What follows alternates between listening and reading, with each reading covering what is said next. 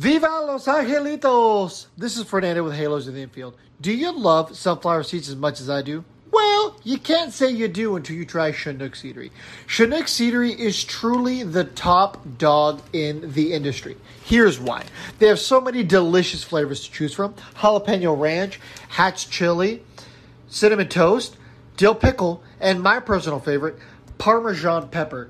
If you need sunflower seeds when you play sports, or if you travel the country as much as I do and you need a quick and convenient snack on the go, Chinook Seedery is truly for you. For easy ordering access, check out halosintheinfield.com. Click on the banner, and there you go. Just order the seeds. You can even order a variety pack sent straight to your house or any of those delicious flavors that I just mentioned sent straight to your house. Quick and convenient. Still don't believe me that Chinook Seedery is the best seed out there? Less salt, all the flavor. I promise. I've tried them all and I love them all. Signature roast. No sandpaper tongue. Gluten free. No MSG ever. Chinook Seedery is truly the top dog in the market, and we would know as the top dogs in the podcast universe. Have a great day, everybody, and remember, Chinook Seedery is great. Prendalo and viva Los Angelitos and viva Chinook Seedery. How how you doing this afternoon? Uh, getting ready for that game today? Yeah, we've got the uh, Tampa Bay Rays, the American League champions, in town, and it's a lot of fun. But I, this is my 35th year broadcasting Major League Baseball, and some of my favorite years were broadcasting the Angels in Southern California. And to this day, we still have some of our best friends who live in the Anaheim, the uh, uh, Trabuco Canyon area, and we still go vacation with them. And my wife and I get back there quite often because uh, some of our best times were spent in Southern California as Angel fans at the Big A. Oh, that's awesome. That's great because I'm telling you, every time the Angels play there, like they did a, a week ago or so when they played the Royals, uh, you know, Mark Gubicza was on there saying how he, you know, chats with you guys often, and you know, you guys always seem to have that good relationship, and that's that's pretty awesome because you guys are always brought up when the Angels play the Royals. Well, it's funny because I was a broadcaster broadcasting Mark Gubicza's games when he was with the Royals. And then, of course, when he was one of our teammates in 1996 with the Angels. Mm-hmm. And then Mark Langston and I became very good friends. So some of my best friends in the marketplace are still with the Angels. And I just think it's a terrific organization. And I'm so grateful for my uh, 14 years there. Oh, that's awesome to hear. Um, well, speaking of those 14 years there, what were, what was your uh, what was it like to become the Angels broadcaster at the time? And you know, obviously the first couple years weren't the best couple years for the Angels at the time, but did you did you see that as you took over broadcasting the team rising a bit? It, it, you know, towards that 2002 season, could you feel that sort of like a surge coming? Absolutely, because um, the first three years, I worked with Sparky Anderson. As a matter of fact, there's a picture of Sparky right behind me uh, when we were Angels broadcasters, and he was one of my favorite people to work with. And uh, Jerry Reuss and I worked the road games, and then Rex Hudler and I worked together starting in the 1999 season. But it was really when Disney bought the team and they made Bill Stoneman the general manager and Mike Scioscia the manager. And I thought that was a great marriage Bill Stoneman and Mike Scioscia were on the same page. They wanted to build a team around pitching, defense, and base running. Mm-hmm. And quite frankly, they had the most exciting team in the game. And even though they lost to the Seattle Mariners by, uh, I think it was like 40 games in 2001, you could see this team beginning to climb. And there was a unity there. And it all was surrounding Mike Scioscia, his great coaching staff, and building this team that had good starting pitching, mm-hmm. and incredibly great bullpen, and unity on the field with guys like Tim Salmon and Adam Kennedy and uh, David Eckstein and Darren Erstad. Ersty might be the most, uh, the greatest gamer I've ever been around, where an athlete who truly cared more about the team than himself. And to this day, uh, Darren Erstad and I are good friends because he became the coach at the University of Nebraska, and he'll come down to watch the Royals play. And just a great guy. And and I, I always pulled for Ersty, but that was a great team in 2002, and it was a blast to broadcast. Oh man, I bet because there was a lot of those games like they were the original comeback kids. I mean, there was a lot of games they were losing. That rally monkey got going, and it was just a tremendous atmosphere and it was it was kind of hard to believe that year too because it was a bit of a, a, opportunity for a work stoppage and and the fans were kind of upset because the angels hadn't been good in a while. But once that passed i mean it seemed like the team just took off. And uh, it was great to see and hear your calls. And my only regret is that we couldn't hear your voice. I mean obviously we had great voices on the radio at the time but we would have loved to have you do like a, a you know tbs game or something in the postseason because we didn't have our guys calling the games. But still i mean it was great to see you guys. And and and how how was it to um your relationship with the cowboy back in the back in the day, Gene Autry? Well, I was more. I had a greater friendship with his wife because Gene was getting on in years and then passed away.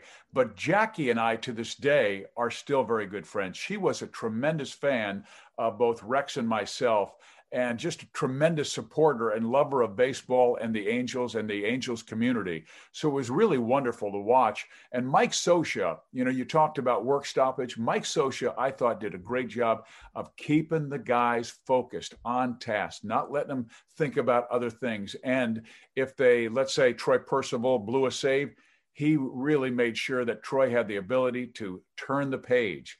But that was a year, remember, that uh, John Lackey came up, I believe, in June, yep. and he won like nine games. And they had a good rotation. Jarrod Washburn, I think, won like 18 games. But yep. all of a sudden, you were handing that baseball off to guys like Brendan Donnelly, Francisco Rodriguez, and Troy Percival. And remember, Frankie came up in, it may have been September 17th. I remember we were in Oakland, California. Bud Black was our pitching coach, and Francisco Rodriguez threw five pitches to Eric Chavez and struck him out. Mm-hmm. And I, and I knew we had a roster spot available. And I went down to the Angels clubhouse and I said, Hey, Blackie, um, is, is Frankie Rodriguez going to be on our postseason roster? And he looks at me and goes, You think? Did you see that slider? So it was that kind of joy that you could see those things taking place and falling in place. And here was this kid, 20 years old, and all of a sudden, the teams we saw in the postseason, the Yankees, uh, the Minnesota Twins, and of course the San Francisco Giants had never seen Frankie Rodriguez. And he was like death to those guys because he had five wins in the postseason. It, it was it was an amazing year yeah, that was a, I'm glad you brought those pitchers up because it seemed like all the Angels pitchers needed to do was get it to the fifth inning, and and it seemed like the bullpen, Ben Weber guys like you said, Donnelly, Francisco Rodriguez, Percival, it was just lights out, and it and uh boy they they kind of remind me of your team that you got a chance to also broadcast uh the great teams of the 2014 2015 Kansas City Royals. It just seemed like give us five six innings maybe, and the bullpen will do the rest, and that was like that was probably I thought the Angels bullpen being a little biased, was the best that I had seen in my lifetime. But when the Royals came up there, oh my goodness, they they were really lights out. And there was a lot of similarities because Mike Scioscia and Ned Yost, who mm-hmm. managed, are both catchers. And I think because they were catchers, they really respected the things that both of those teams were strong in. Once again, base running. Catchers fear base running. Both teams were, I thought, the best base running teams. They were also the best defensive teams in the game. Even though David Eckstein was limited with his range, if the ball was struck to short, he threw you out. And the scouts told me that the nickname for David Eckstein was just enough. Like every time he made a throw from deep in the hole at short, his throw was just enough to get the runner at first base. Or when when David, I think, hit three grand slams that year, yeah. they were just barely enough to clear the wall for a home run. So he was a great story. But every single player on that team, Troy Glaus was an excellent third baseman. Mm-hmm. Scott Spiezio had his best uh, year of his life. Benji Molina was oh, a fantastic yeah. catcher. The 2014 and 15 teams were very similar to the 2002 Angels team because with the Royals, all they had to do was have starting pitchers that could get them to the sixth inning. And then all of a sudden, Luke Hochevar, Ryan Madson, Wade Davis, Greg Holland. It was one after the other after the other. And that's why when the Royals played the Angels in 2014, and remember, the first two games were won in extra innings, one on a Mike Moustakas home run, the other on an Eric Hosmer home run. And as soon as those home runs were struck, the game was over. Yeah. Because they were going to put in a bullpen arm that was just going to shut the door. And that's what took place. and that was a scary series going into it. I remember, you know, my dad's a huge Angel fan. I remember he was like, "Well, you think the Royals are are, are here? Like they're a one hit wonder? Are they a good team?" I said, "No, they're very good. I'm really scared that we got matched up with them in the first round." And believe, you know, we had a really hot team that year, and like you said, they get the lead. That was it. And uh, you know, you guys earned that sweep, and and you should have took the Giants up. The Giants, I mean, they they got the breaks. I mean, I you guys should have been back to back. They, they had Madison Bumgarner. Yeah, exactly. Bumgarner was unbelievable. He single handedly beat the uh, Royals that year. But perhaps if we win in 14, we don't win in 15. Really? Because the 15 team really had an edge. And I think that 2002 Angel team also had an edge. Um, like I said, Mike Scioscia did a great job keeping them on task. And that team and, and they had some great personalities. The leadership of, of Darren Erstad was incredible. Garrett Anderson was a leader. Tim Salmon was a leader. Benji Molina. You could go up and down that lineup. Yeah. Troy Percival, a great leader for the for the bullpen. John Lackey, um, even though he was a rookie, he was a warrior. Fire. And, uh, yeah. John, to this day, is one of my favorite pitchers, and Jarrod Washburn. Those two of all time. I just, I just love the way they competed. Oh, absolutely. And you know, a guy that reminds me that, that could have fit that Mike Scioscia mold. Absolutely. You and you saying comparing the two teams is Salvador Perez. I love Salvador Perez. He's such a gamer and and and he's one of these guys that like Molina used to do those snap throws to first base and everything else like that. He comes from that same mold. He, he looks like a great clubhouse guy. The guy the team respects him. And the stats that they put up for him when the Angels are playing the Royals, I didn't realize he was hitting those milestones already. You know, and he's still fairly young he's a, he's a good catcher for you guys.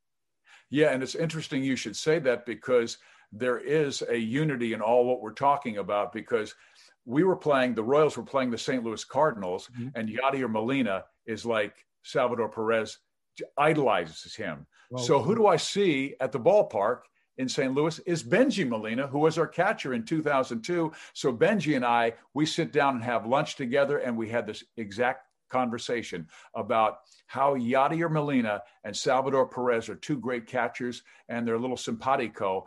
And Benji was that guy because he took a lot of young pitchers and helped them grow in the big leagues. I remember um, talking with Benji about what Ervin Santana was going to be for the mm-hmm. Angels. Yeah. And, and all of a sudden, and I, and I think Mike Scioscia and Benji Molina helped Ervin become a terrific pitcher in the American League. Absolutely. I mean, they they they elevate pitchers. I mean, it's just sometimes these teams that you see that are successful, it all starts with a catcher. And like you brought up, Ned Yost being a catcher and manager. Uh, Mike Matheny was, uh, you know, in, in St. Louis with great success. A lot of your best managers are catchers because they know how to work with the, the, pitchers, and then that translates down when they become coaches later. But uh, one more thing on the 2002 uh, Angels team is their staff. Their coaching staff was amazing. I mean, uh, uh, Alfredo Griffin, like he's, uh, you know, uh, Bud Black, and and Ron Roenicke and guys like that. I mean, it was just like the perfect kind of crew. And and you look over at the Royals, what they did in 14 and 15, similar type of group of guys that just kept the team together, kept that, like you said, chip on the shoulder and a, and a good fight, never say die like atmosphere. And that's what great managers do. Mike did that with his staff. He let Mickey Hatcher work with the hitters. He let Bud Black work with the pitchers, mm-hmm. and he managed the ball club. There are managers who I believe are kind of micromanagers where they have to be involved every single day.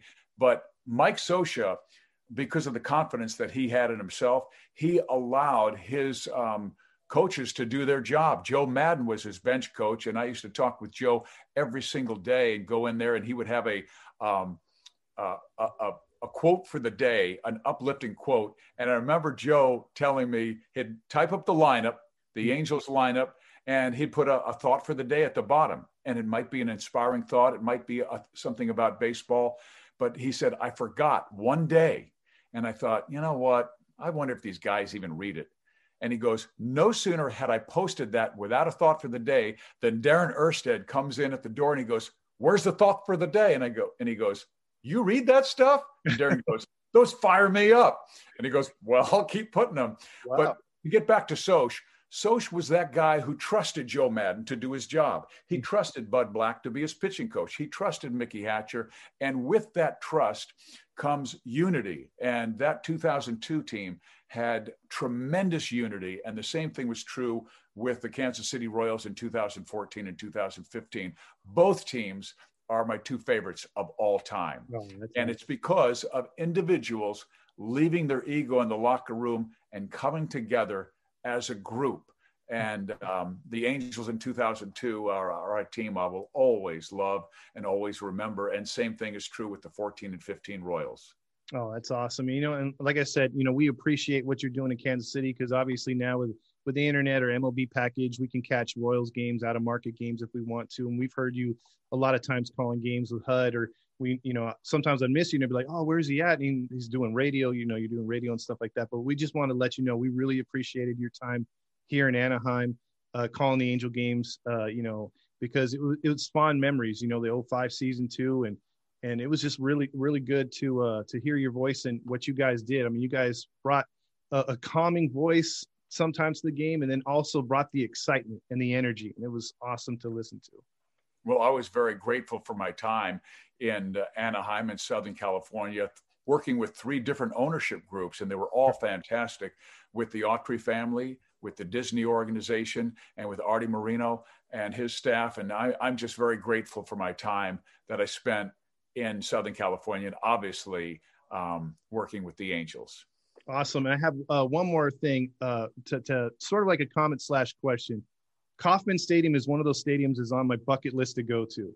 How pretty is it to go walk into that stadium and see those fountains and the way they've revamped it? I mean, it looks beautiful on TV. How how pretty is it to be actually there? It's really fantastic, and it's interesting that the guy who uh, uh, worked on the Big A uh, back in the late 1990s. Um, Kevin Uhlich was the vice president at the time, and Kevin Uhlich was the one who helped design Kauffman Stadium. He became the vice president of the Royals. He's a guy from Southern California and a terrific gentleman. And he uh, grew up uh, an Angels fan, was a bat boy with Tim Mead at the time, and continued on up through the organization. But his brilliance was a very artistic mind. So he helped uh, design uh, the new Angel Stadium, helped design the Washington Nationals ballpark, and helped design our ballpark as well. And being an environmentalist, I, I was very proud that Kauffman Stadium was the first baseball ballpark to put in sol- solar panels. Wow. And I thought that was really cool. So uh, I'm, I'm, very proud. This is where I grew up. I, am from Kansas City. I grew up a Royals and Chiefs fan. Wow. And I'm glad I was able to end my career here because my mom was getting on in years. She just passed away last year, and I'm glad I was able to be close to her. Also, my sister is here in town, and my wife Stacy, her family is in uh, St. Louis, so we were close to them. So it was cool to be able to come home and and finish my career here. It's not done yet, but yeah, hopefully um, not. yeah, exactly. I, I still enjoy broadcasting baseball, and the Royals are a team right now on the rise. Yes, they are. And my condolences uh, for the loss of your mother. Uh, just Thank want you. to get that out there. And then also, uh, you know, it's good to be home with family. I know the feeling, but in Kansas City, I know you've had a lot of success with the Chiefs and now the Royals. And, you know, also, you know, was your books. That's what, you know, I, I was reading up on you because just checking things out and you have a new book out and it's not your first. So if fans are hearing about this for the first time, I'd like to uh, to get your thoughts on first. Yeah, there you go. Walks in, walks with a win. It's not your traditional baseball book. I'd like to get your thoughts on it and what's about. Well, I have always been fascinated by pitching. It's my favorite position. Okay. Um, it's a young man. He's on the mound. He's alone. There are people on the base paths. There are people shouting at him from the dugout. Fans are yelling at him. And he is in a challenge. And only he can get out of it. And the guys I've admired the most who are who are able to have that tunnel vision and get out of trouble are the ones that have always fascinated me. Greg Maddux to me is the greatest of all time, a guy with a below average velocity fastball, but remarkable command of that pitch and also this unique ability to throw the baseball exactly where he wants to. Well, this young man in my book is a fictional story of Sam Cloud Carson, who is a uh, wonderful young man. He is of the Southern Ute tribe in um, Southwest Colorado, and he is blessed as a baseball player. He's a great athlete, and he can throw the ball exactly where he wants to. And he feels most comfortable being alone. He has no problem with crisis. He's also works for his family's outfitting company, and he's a brilliant wildlife tracker. And wildlife tracker, if you've studied that industry, have this ability to open their awareness bubble, which is almost the reverse of a pitcher, and use the five senses sight, sound, um, smells, whatever it might be, and also intuition to know where to go. Mm-hmm. And a baseball pitcher also does. So this young man, his quest is to play in the major leagues. Unfortunately, there's a bad guy who wants to use his other skills to track for his private military company in the hills of Afghanistan. So it's a story of family, of loss, of separation, of depression, but also of baseball and chasing your dream despite everything that might take place. Why did I choose the Native American community? Mm-hmm. Because everything in the research that I've done was ripped from the Native American culture. Their families, their faith, um, their land, and what do you do when you're faced with crisis and challenges like that? Well, Sam Cloud Carson, my protagonist, is faced with those challenges. How he rises from the ashes to to reach his goal is is told in the story. And I've been blessed that Walks with the Wind has received five star reviews from reader favorites, from reader views, and most recently from a Union Square book reviews gave it five stars. So we're we're really excited about the growth, um, and it's it's writing has become my uh, my golf. Oh, really? When broadcasters get older, a lot of times they play golf. Mm-hmm. For me, uh, I, I, write. So when I'm on the bus, when I'm on the airplane, I write. And I've, I've handed a lot of this over to people like Jeff Montgomery, who's our Royals Hall of Fame pitcher, to get the pitching sequences correct and also uh, colonels in military who have been over in Afghanistan to get their ideas in this. And I've also worked with the Southern Ute uh, community in Southern and Southwest Colorado to make sure I'm both respectful and accurate of Native American culture in that uh, in, in that area. So it's it's a story of a young man's vision quest, and I think your fans would really enjoy it because you're right. It is about baseball but it's not just about baseball. It's about life. It's about a young man's vision quest. Yeah, and those are some deep, uh, deep thoughts and, and deep layers to that story. So, I mean, um, it's it's uh, interesting to hear you uh, tell it, and I, I, can't wait to read it myself. Uh, I just got hit with this because you know your reviews on the book were amazing, like you brought up, and then also you have two other books that are uh, amazing as well that that have been put out there. So, you know, I, I appreciate the time that you've given us uh, to uh, or given me to interview you. And uh, like I said, I'm a huge fan. I can't wait to get my uh, book because you can get it on Amazon, Kindle, all these other places. Um, uh, so check out Walks with the Wind by Steve Physioc. And uh, we look forward to seeing you here, hopefully in Anaheim. I don't know if you're going to come out for the road trip or how everything's going to be with COVID because. Yeah, little... I, I hope to be there because I want to see all my friends. I want to give Gooby a hug. I want to give Mark Langston a hug. I want to give everybody a hug because, like I said, our, our some of our most joyous years and where my kids were raised was Southern California. We still have great uh, friends there, and for me, great memories, and particularly of our greatest season ever, 2002, when uh, the Angels won a World Championship. Absolutely. And uh, oh, uh, one other question about your book: uh, Has the Native American community, uh, uh besides you reaching out to them, have they uh, been positive about the book too? Have they gotten a chance to read it, the tribe?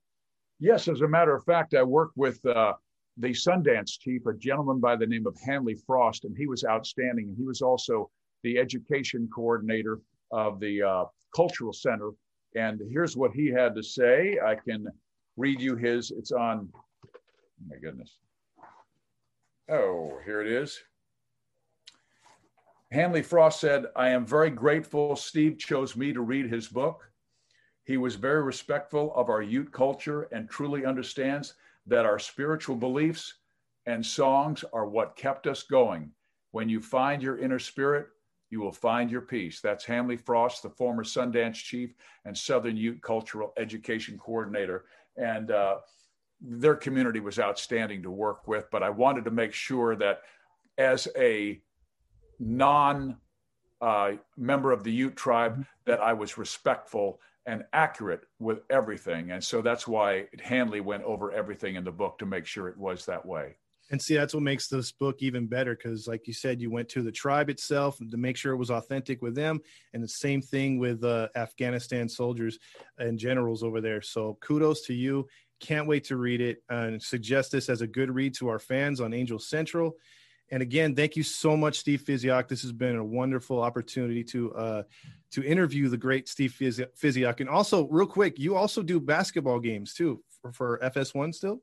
You know what? I did for a number of years, but now that I'm a grandfather and I have three granddaughters who are 10, 8, and 5, and I want to dedicate my wife and I um, are in our empty nest years. So I have uh, cut out football and cut out basketball. Oh, I'm just okay. in baseball, which is 180 games, so that's plenty. Yeah.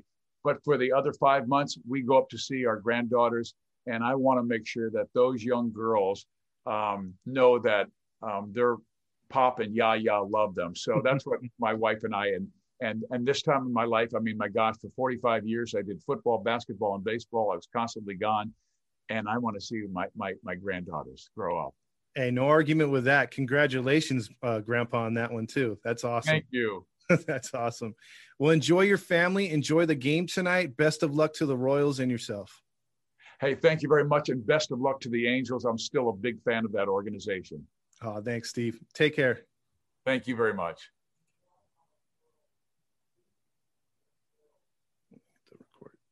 Viva Los Angelitos! How's it going, guys? This is Fernando with Halos in the Infield. Are you sad that this podcast is almost over? Well, don't worry. Halos in the Infield is taking over the social media universe Facebook, Twitter, Instagram, TikTok, Twitch, Reddit. If it exists, chances are we're probably on it. Make sure to tune into our pregame shows with James and our postgame shows with Todd Fox. Make sure to listen to our podcasts all season long and all off season long. Make sure to subscribe to our YouTube channel at Halos in the Infield and the Hitty Baseball Network also on YouTube. So many exciting things to come.